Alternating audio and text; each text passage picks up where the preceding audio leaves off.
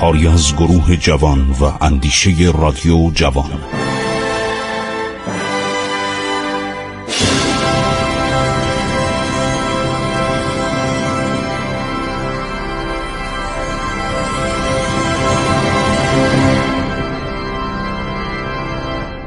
به نام خداوند بخشاینده مهربان شنوندگان عزیز من خسرو معتزد هستم.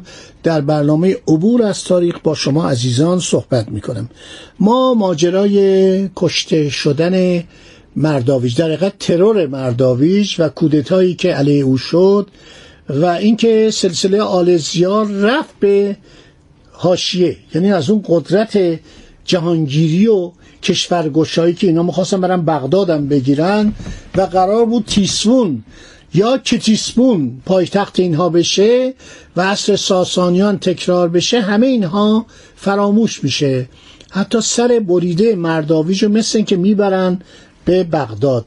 ولی جنازش میمونه. آیا ما در گرگان که مرکز دولت دیلمی آل زیار بوده محلی به نام قبر مرداویج داریم. نمی‌دونم فکر نمی کنم من خیلی گشتم پیدا نکردم. تو تواریخم چیزی درباره سرنوشت جنازه این و آرامگاش نیامده ولی مرد بزرگی بوده. مرد بزرگ بی تدبیری بوده. یعنی رفتاری که می‌کرده با سربازان خودش و بین اینا تفکیک میذاشته خاج نظام ملک خیلی قشنگ تو کتاب سیاستنامه نوشته از هر گروهی از مردم ایران باید فوجی لشکری در ارتش دولتی باشه در ارتش مثلا سلاطین باشه و باید با اینا رفتار به صلاح متساوی و بدون تبعیض روا داشت. این سپه سالار توزون و بجگون خیلی شجاع بودن به این خدمت می‌کردن. بعدم کشتنش بعدم رفتن به بغداد.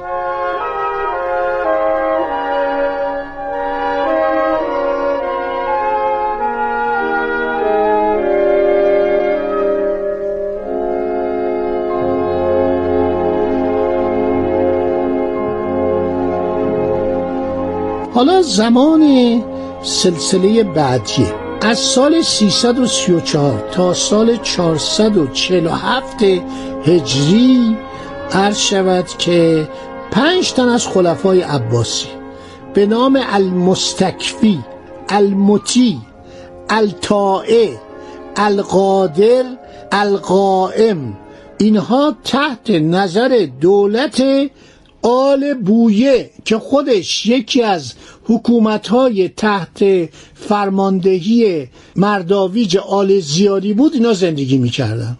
خیلی نکته جالبی ها. یعنی پنج تا خلیفه مرکز سیاسی و معنوی دولت عباسی اینا باجگذار و مطیع این عمرای ایرانی بودن. اینا از کلمه شاهنشاه بدشون میومد کمان که مرداویج هم مردم استقبالی نکردن. می‌خواست کبکبه و دبدبه ساسانیان رو تکرار کنه مردم دیگه عادت کرده بودن. ولی اینها به خودشون گفتن امیر. یکی از اینها بعدا ادعای شاهنشاهی کرد که عزد و دول است. بسیار نکات جالبی ما در تاریخ می‌خونیم. 113 سال حکومت دیالمه آل بویه فرمان روایی می‌کنه. ببینید دیلمیان ما قبلا تو این برنامه معرفی کردیم. مرکز اینها در اون زمان رودبار بود که رودبار هست. بین تهران و گیلان بین تهران و رشت بین قزوین و رشت. هر شود که دیلمیان خیلی شد یک ارتش 120 هزار نفری فراهم کردن کار آسونی نیست. ولی مرداویج این کارو کرد. اینها در مقابل بنی امیه و بنی عباس مقاومت کردند. گفتم اطاعت اینها از امامان بود سادات علوی بود. حسن اتروش یکی از نوادگان حضرت امام حسن علیه السلام و میاد اونجا و اینها بیعت باش می‌کنن این دیالبه هم مازندرانی ها هم گیلانی ها علاقه به آل علی داشتن. مرداویج وقتی به سلطنت می‌رسه سه نفر از بزرگان دیلم عرض شود که به او نزدیک میشن. خودشونو جز سپاهیان او معرفی می‌کنن. میگه آقا ما می‌خوایم به خدمت دو در بیاییم. پدر اینها یه ماهیگیر بوده به نام بویه. این سه جوان اسمشون علی بوده حسن بوده احمد. از سران لشکر بودن. و اینطور نبود که اون موقع خودم بخواد وارد ارتش بشه دانشکده افسری باید بره. شما می اومدید مثلا یه درجه بهتون میدن ده باشی. یه مدتی خدمت می‌کردید پنجه باشی. یعنی پنجاه نفر زیر نظر شما. بعد می اومد مثلا صد باشی. یک کلمه درست می‌کردن صد که بعدا در زمان صفویه یوزباشی می‌گفتن. بعد یوزباشی می اومد پایین ترش می‌شد مثلا سلطان. صفویه برای اینکه سلاطین عثمانی رو مسخره کنن خار کنن یه درجه سلطانی معادل سروانی. در ارتش ایران پنج هزار نفر سلطان بودن در حالی که در عثمانی اونا برای اینکه ما رو مسخره کنن پاشا می‌گفتن. پاشا یعنی پادشاه. مثلا دولت عثمانی 218 تا پاشا داشت. پاشای بسته پاشای بغداد پاشای بوسنی پاشای قرطاق یعنی رومانی پاشای یونان. خیلی جاها اینا پاشا داشتن. پاشای ارزروم پاشای استانبول پاشای انقره یا انگوریه همین آنکارا. خب اینها وقتی می‌خواستن فرمانده بشن نیاز نبود دانشکده برن ببینن. اینا بسته به شجاعت خودشون بعضیا نفرات با خودشون می آوردن تو همین جنگ جهانی اول خیلی ها بودن ده نفر 20 نفر سی نفر از رعایای خودشون رو تفنگ می‌دادن. پلیس جنوب اینا رو استخدام می‌کرد. همین سپهبد زاهدی که بعد در جریان 28 مرداد شهرت پیدا کرد این پسر بسیر دیوان بود. با پنجاه نفر وارد قشون پلیس غرب شد. پلیس غرب و کیا درست کرد بودن انگلیسی ها اول یه پلیس جنوب بود بعد پلیس غرب بعد پلیس شمال. اینا رو استخدام می‌کردن. من تاریخ اینو داشتم زندگیشو می نوشتم دیدم این اول اصلا جزو ارتش نبود. این با پنجاه نفر بلند میشه جزو پلیس غرب داوطلب میشه بعد کم کم وارد قشون میشه و دانشکده افسری هم نرفته بود. خب همراه علی حسن احمد عدهای از سپاهیان نظامیان اینا اومدن و پیوستن به مرداویچ. چون مرداویچ شارای خیلی خوب داد گفت ما چرا باید باج به بغداد بدیم؟ این خلیفه کی اونجا نشسته؟ اغلب هم این خلفا در سنین کم مثل المختدر بالله 13 ساله بود. مادرش هم یک کنیز ایتالیایی بود. که اینا گرفته بودن آورده بودن برای المعتزد بالله خلیفه عباسی. بعد این پسر اون بود و چقدرم جنایت کرد و آخرم کودتا کردن. مونس یا معونس ترک سپه سالار لشکر عباسی کودتا می‌کنه. این مرد رو می‌کشن مقتدر بالله. یازده هزار کنیز داشته. نمی‌دونه چه تشکیلاتی داشته چقدر جواهر داشته. درختایی داشته که به این درختها یاقوت و مروارید آویزون می‌کردن. سفیری از روم بیزانس میره بغداد اینو می‌بینه. یادداشتاش نوشته. در تاریخ ما از این طریق پیدا کردیم. که این چه بعدم چطوری میکشنش؟ ما از طریق اون یادداشت سفیر بیزانس می‌فهمیم این چه شوکتی داشته. 20 هزار غلام نیزدار ایستاده بودن غلامان ایستاده بودن سپاهیان ایستاده بودن گرزداران ایستاده بودن. چقدر کنیز ایستاده بود. مادرش همه کاره بود شغب. شغب من تحقیقات کردم یه اسم عربی نیست. احتمالا این اسم معادل یک اسم رومیه. شکب ژاگلین یه چیز اینطوری من در تاریخ پیدا کردم.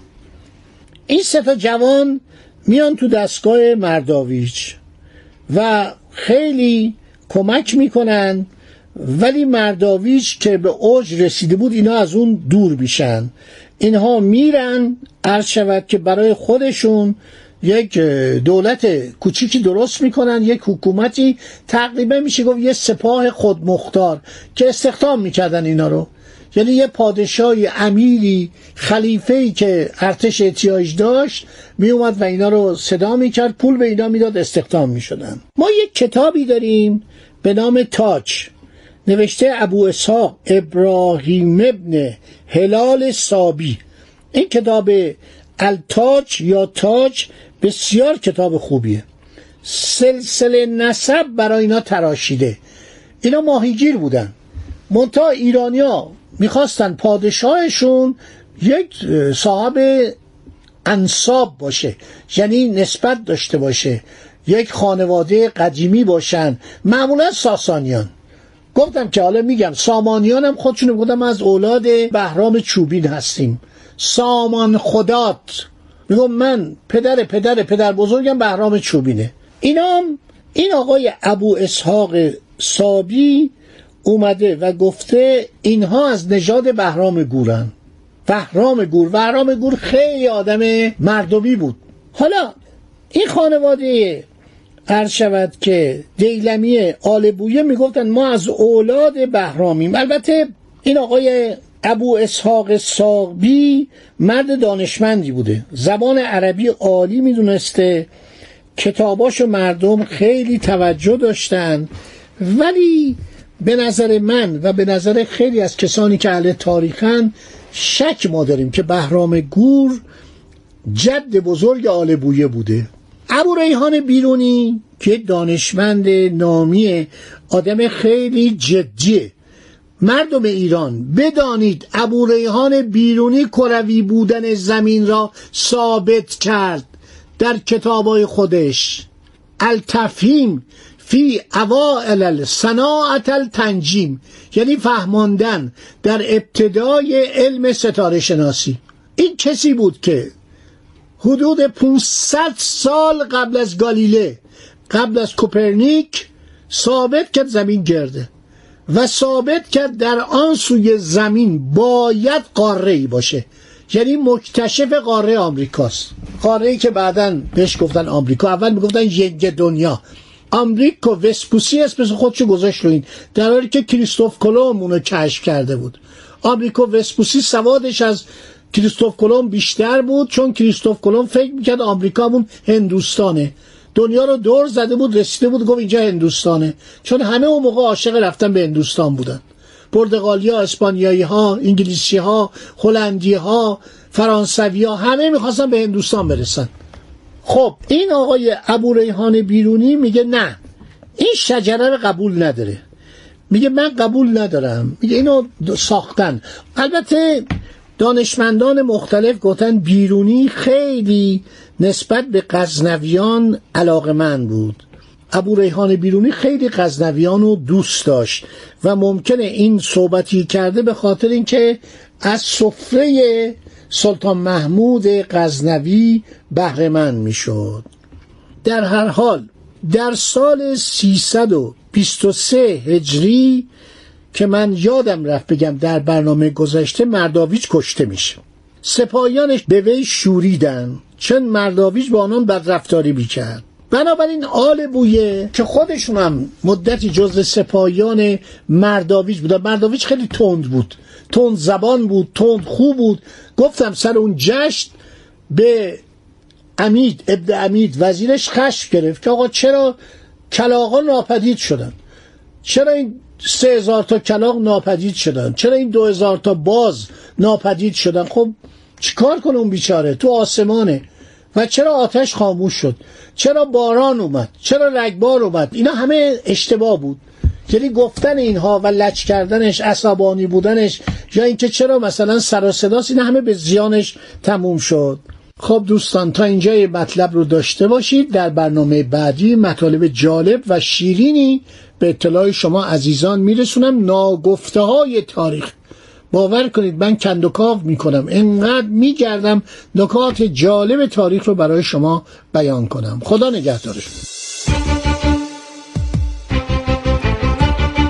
ایران با شکوه. 2800 سال تاریخ.